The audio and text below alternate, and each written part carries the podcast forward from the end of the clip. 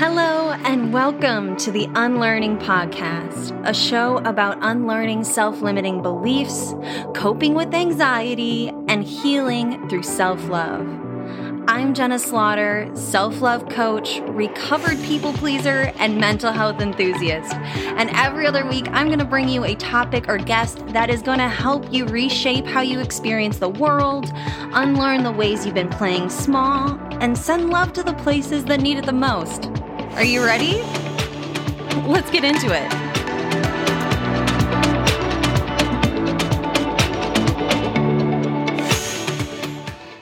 For a second year in a row, the LGBTQ community and our allies will miss our pride parades, our festivals, and pretty much every community building event that we've come to rely on. But don't worry, fam. We bring you the Pride and Joy Summit Join us for community, learning, and connection in an affirming and loving virtual space. On day one, we'll bring together queer influencers and business owners from around the world for a day of inspiring the next generation of LGBTQ content creators and changemakers.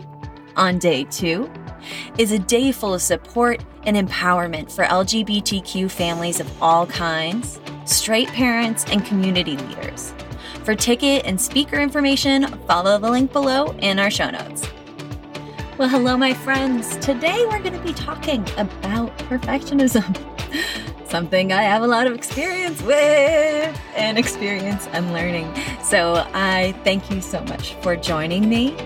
And wherever you are joining me from, I'm sending you love. If this is on your commute, if this is at home while you are doing dishes, or if you are just sitting down and taking the time, I want to thank you so truly for being here with me in this moment. So, mm, perfectionism.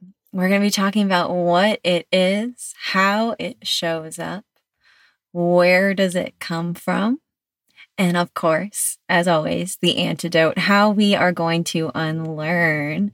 And I'll leave you with some tactics and strategies, of course, by the end here. So, if you could, I just want to throw in a little final ask. If you could, if you have not yet, please leave us a review it means the world to our tiny little podcast if you leave reviews and if you share with a friend. We would literally double our audience overnight if everybody shared with just one person. So, um, let's get into this topic. This one actually came in from an Instagram suggestion when I was asking my followers about what we should do for our next topics. We've hit over 10 episodes now and I'm super proud and I need some more ideas as far as what you want to hear from me. So let me know at the Unlearning Podcast on Instagram or at It's Jenna Slaughter on Instagram. That is me, and I will put it in the show notes. So without further ado, let's get to it. Perfectionism. It seems pretty straightforward, right?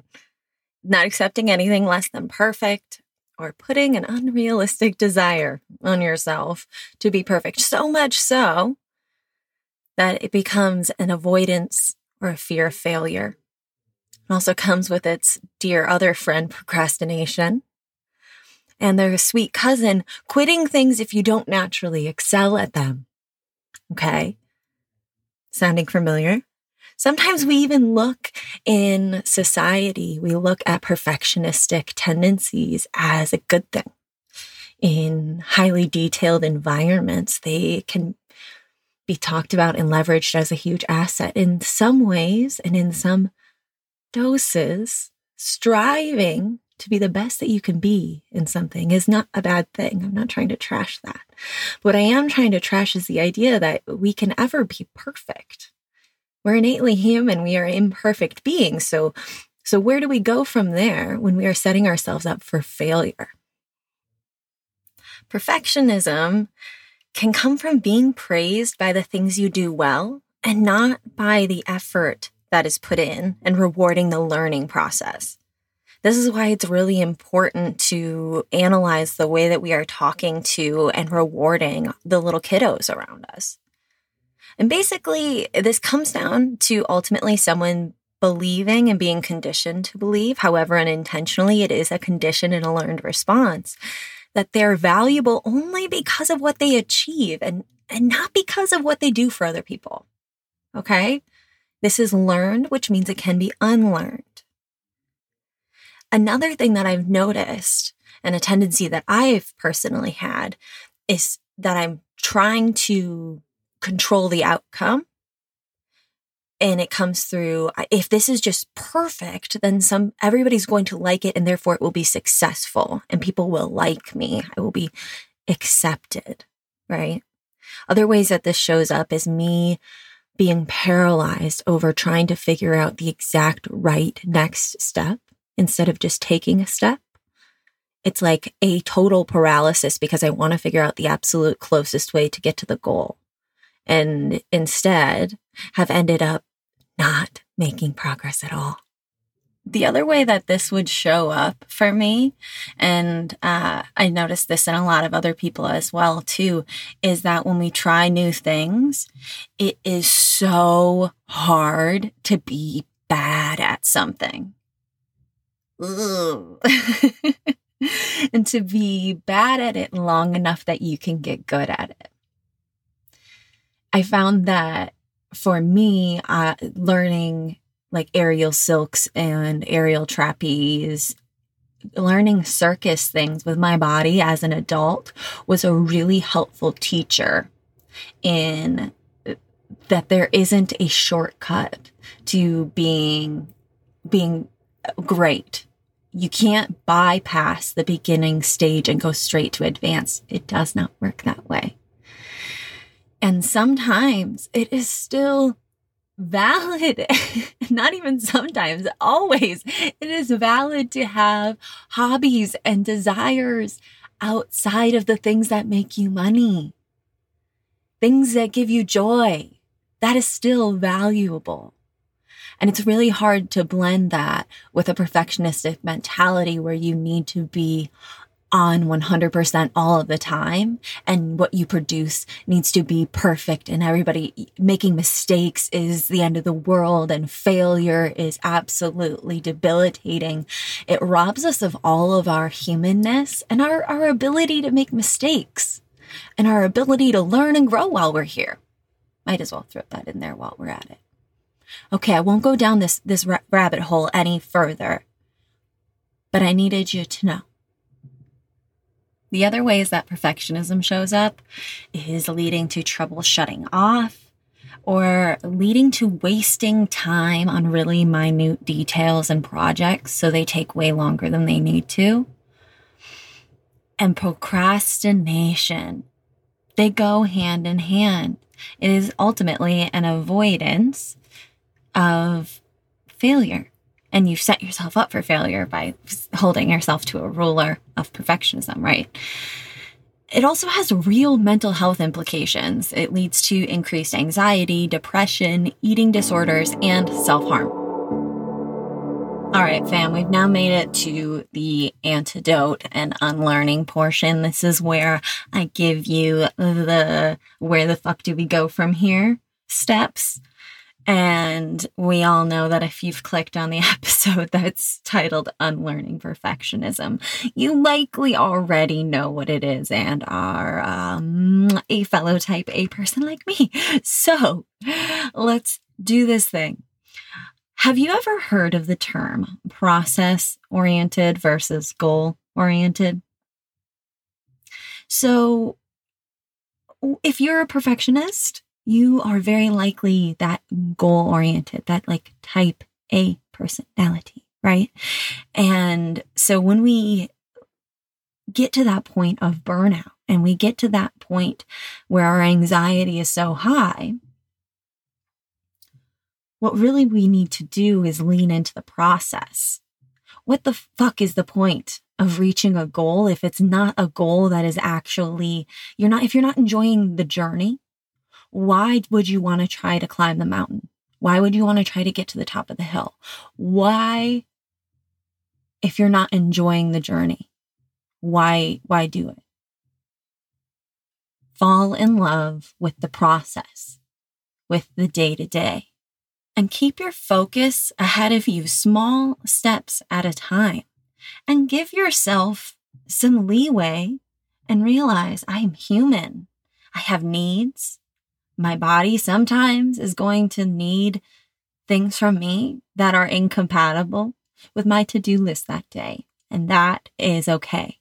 That is part of the human experience. But keep your focus right ahead of yourself and try to give yourself grace when your capacity is just not there. Another tactic is to break things into smaller steps.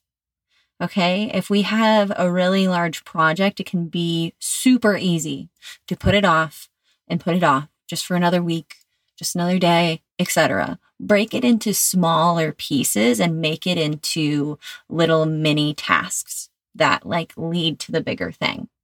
Something that I like to do is I will make um, the lists and like the subtasks of things and I'll make it into a visual if it all builds on itself.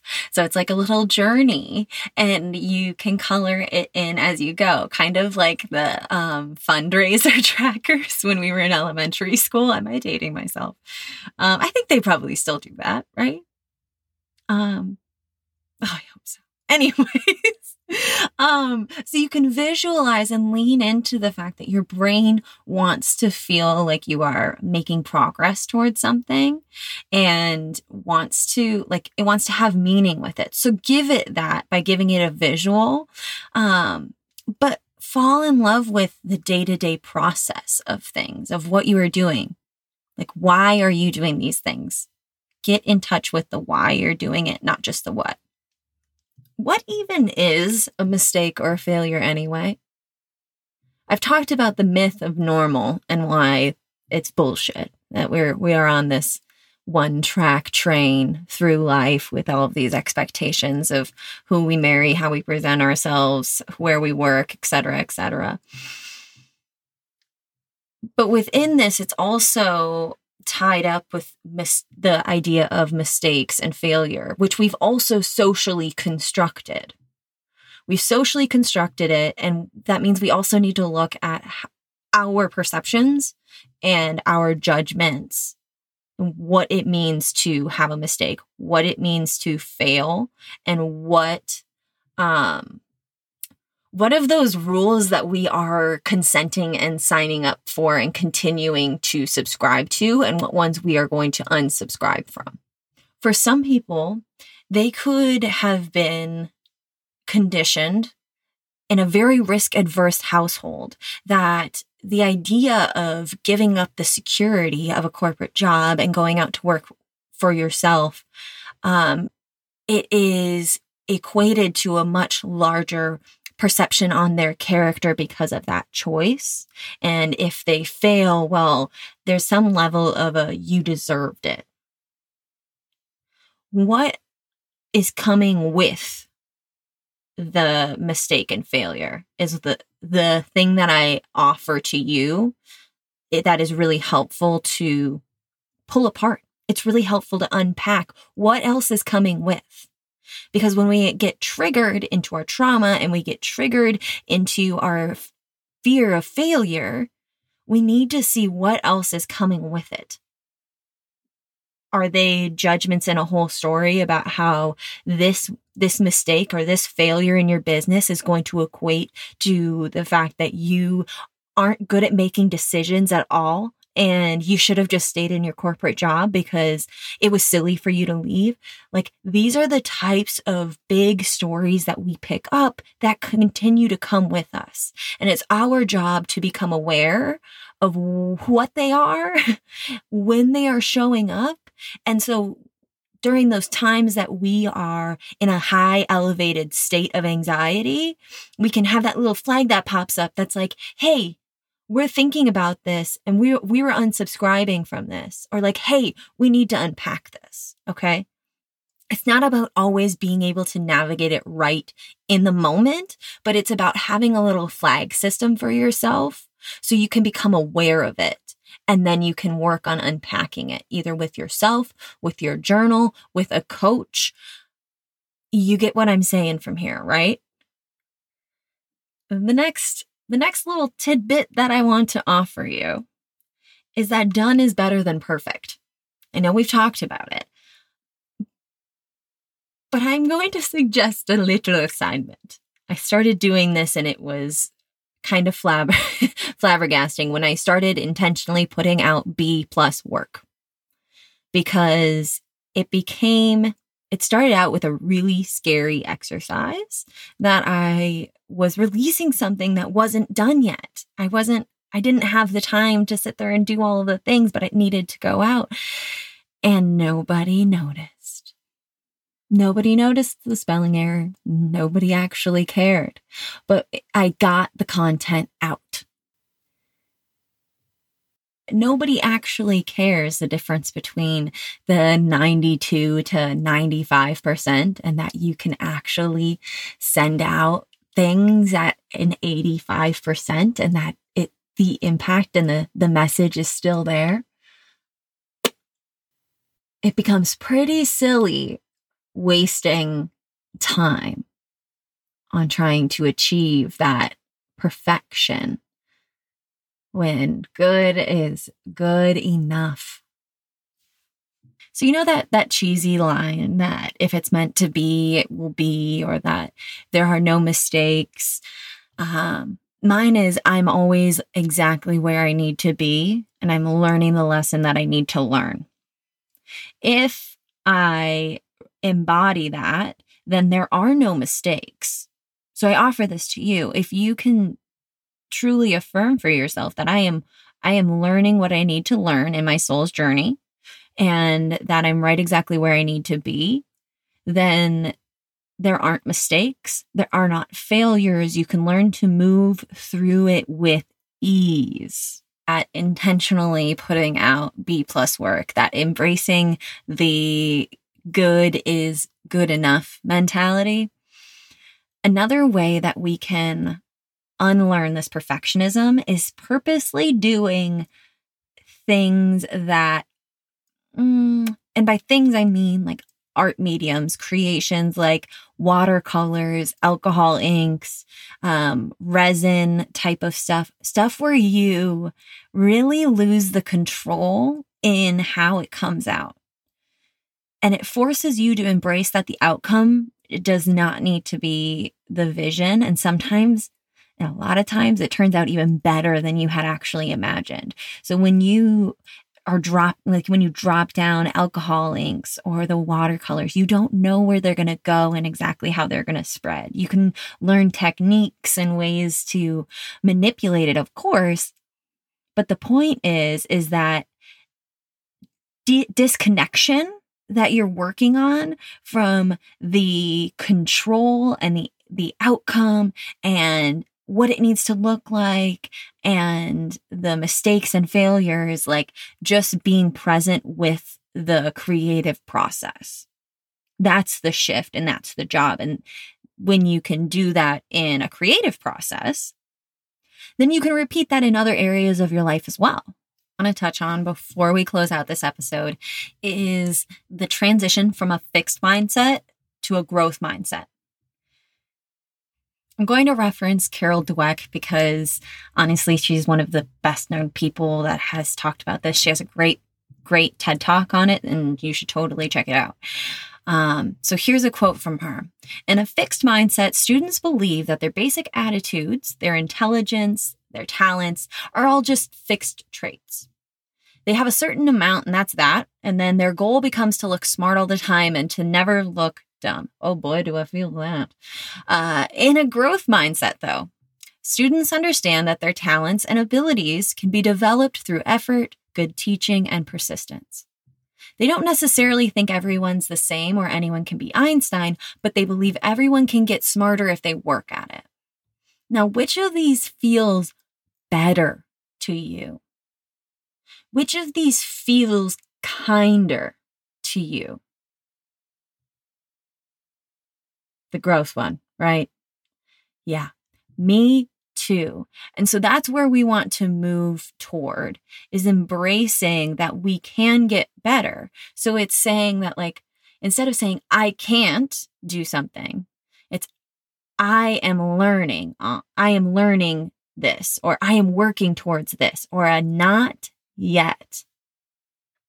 When it comes to little kids, like my niece Maisie, we'll say things and like reaffirm that trying is the important part, especially if she's fallen into an I can't. Because guess what? Things are hard when you're learning them the first time. We'll affirm her feelings and then ask how we can support them.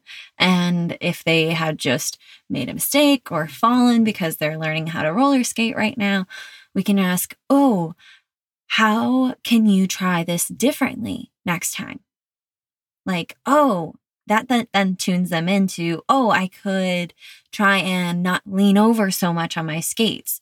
I'll try and learn that for next time. And they can apply that mistake as a learning opportunity for their growth. It's this goal here is like unlearning on my own, as well as unlearning by seeding a generation of kids that is less fearful of that failure uh, than we were and are willing to use these mistakes as learning opportunities and to embrace their humanness ultimately. Thank you so much for joining me on this episode of the Unlearning Podcast. If you enjoyed the show, the biggest compliment that you can give is to rate and review on whatever platform you're using. You can find information for one on one coaching, full show notes, and tools at my website links below. Until next time, keep unlearning.